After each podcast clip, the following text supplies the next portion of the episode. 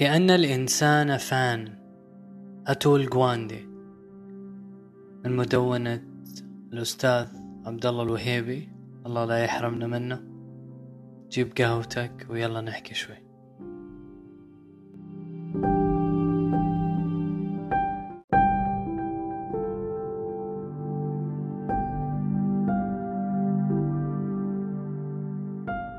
يحكي الجراح الأمريكي من أصل هندي. أتول جواندي حكاية المسن الأمريكي لو ساندرز الذي قارب التسعين من عمره ولم يعد بإمكانه القيام بشؤونه الخاصة والعناية بنفسه كما ينبغي.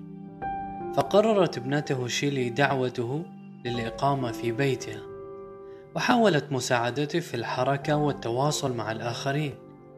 وحين علمت أن بعض المسنين في البلدة يذهبون معا يوميا في حافلة إلى أحد النوادي للترفيه والحديث المشترك أشركته معهم. وفي اليوم الأول وصل الباص وكان المشهد الآتي الذي وصفته هي بهذه الكلمات كان شعوري مثل شعور الأم وهي تضع ولدها الصغير في باص المدرسة لأول مرة.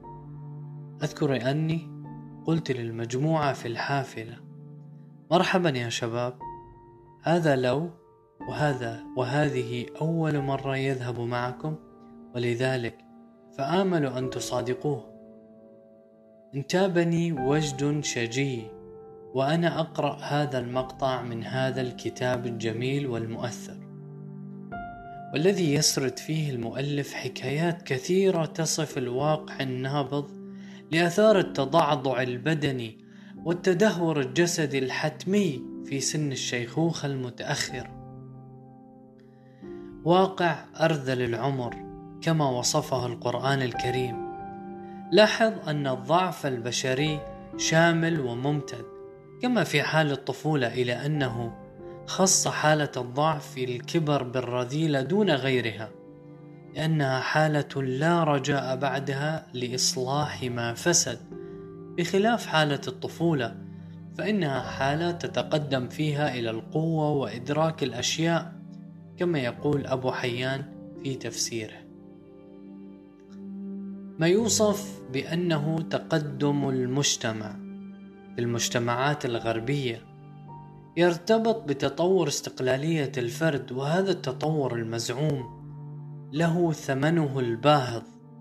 فهذه الاستقلالية تتناسى الحقيقة الصلبة كما يقول غواندي وهو أنه سيأتي عاجلا أو آجلا يوم تصبح الاستقلالية فيه مستحيلة لأن الأمراض الشديدة أو ضعف الشيخوخة ستدق باب الفرد يوما ما وهذا يضع أمامنا سؤالا جديدا.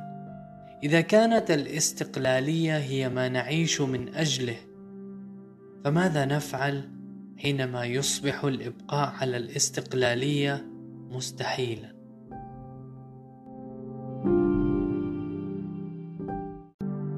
الإجابة على السؤال الذي طرحته.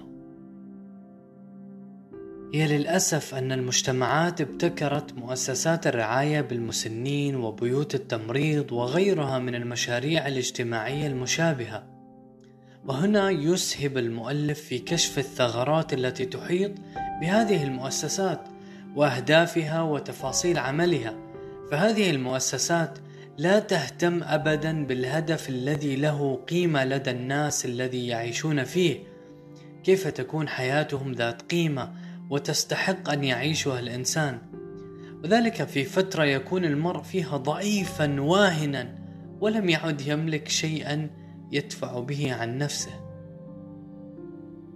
فضلا عن المشكلات الكثيرة التي يشعر بها الفرد حين يخرج من بيته إلى هذه المؤسسات الطبية والاجتماعية. كثير من الانزعاج الذي يحسه المسن في هذه الأماكن يعبر عنه بالقول أنه لا يشعر بأنه في منزله والتي تشابه أحيانا السجون من حيث وجود السلطة الهائلة للإدارة والبرمجة الصارمة للنشاط اليومي وسوى ذلك. أن التقدم الطبي الهائل الذي أوكلت إليه معالجة أزمات الشيخوخة ومشكلاتها فشلت فشلا ذريعا لأنه لا يزال لا دينيا في جوهره ويتعامل مع الموت كعدو في معركة. وهو مع كل إمكانياته سيظل قاصرا عن أي حلول لمعالجات أزمات الشيخوخة. والواقع الفعلي أن شكل الحياة في طورها الأخير في العصر الحاضر ليس سوى كما يقول غواندي سلسلة من أزمات متصاعدة. لا ينجح الطب إلا في تخليص المريض منها فترات وجيزة ومؤقتة. ويشخص غواندي طبيعة الأزم الأزمة الأيديولوجية الحداثية في الطب بدقة حين يقول إن المشكلة التي ينطوي عليها الطب وما أنتج من مؤسسات للعناية بالمرضى والمسنين لا تكمن في أن للقائمين عليها رؤية خاطئة بشأن ما يجعل الحياة مغزى. المشكلة تكمن في أنه ليست لهم أي رؤية تذكر في هذا الخصوص. فاهتمام الطب ينحصر في دائرة ضيقة. والذين يتخصصون في المجالات الطبية يركزون على إعادة الصحة إلى وضعها الطبيعي. وليس مجال اهتمامهم حياة الروح. ومع ذلك فقد قررنا وهذه المفارقة المؤلمة أنهم هم الذين يحددون إلى حد بعيد كيف نعيش. حين تأخذ حياتنا في الانحدار والذبول لقد مر علينا أكثر من نصف قرن ونحن نعامل الصعوبات المتمثلة في المرض والشيخوخة والموت على أنها مشكلات تخص الطب. ويشير إلى حملات دعم الانتحار أو ما يسمى الموت الرحيم وغيرها من مظاهر إخفاق المنظومة الأخلاقية والعقائدية للمجتمعات الحديثة بالذات في الغرب. ففي عام 2012 وصلت نسبة هذه الحالات في هولندا إلى معدلات عالية فأصبح واحد من كل 35 هولندي يطلب الانتحار المدعوم طبيا.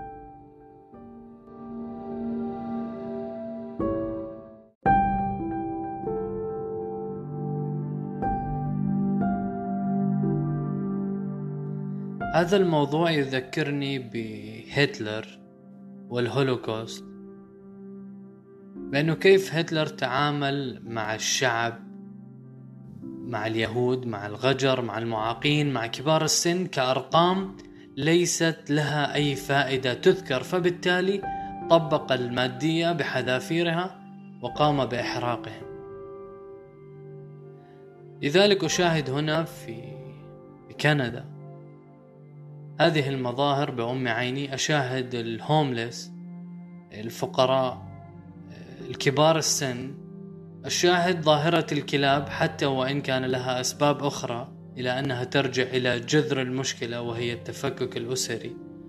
أشاهد أخبار في اليابان كيف أن هناك شركات خاصة تأتي لتأخذ الميت الياباني الأب أو الأخ الكبير الذي مات ربما منذ أسبوع أو شهر ولا أحد يدري عنه. لذلك قراءة مثل هذا الكتاب أو الاستماع لهذا البودكاست. هي فرصة لاستذكار نعم الله عز وجل على المرء. نعم الصحة والعافية.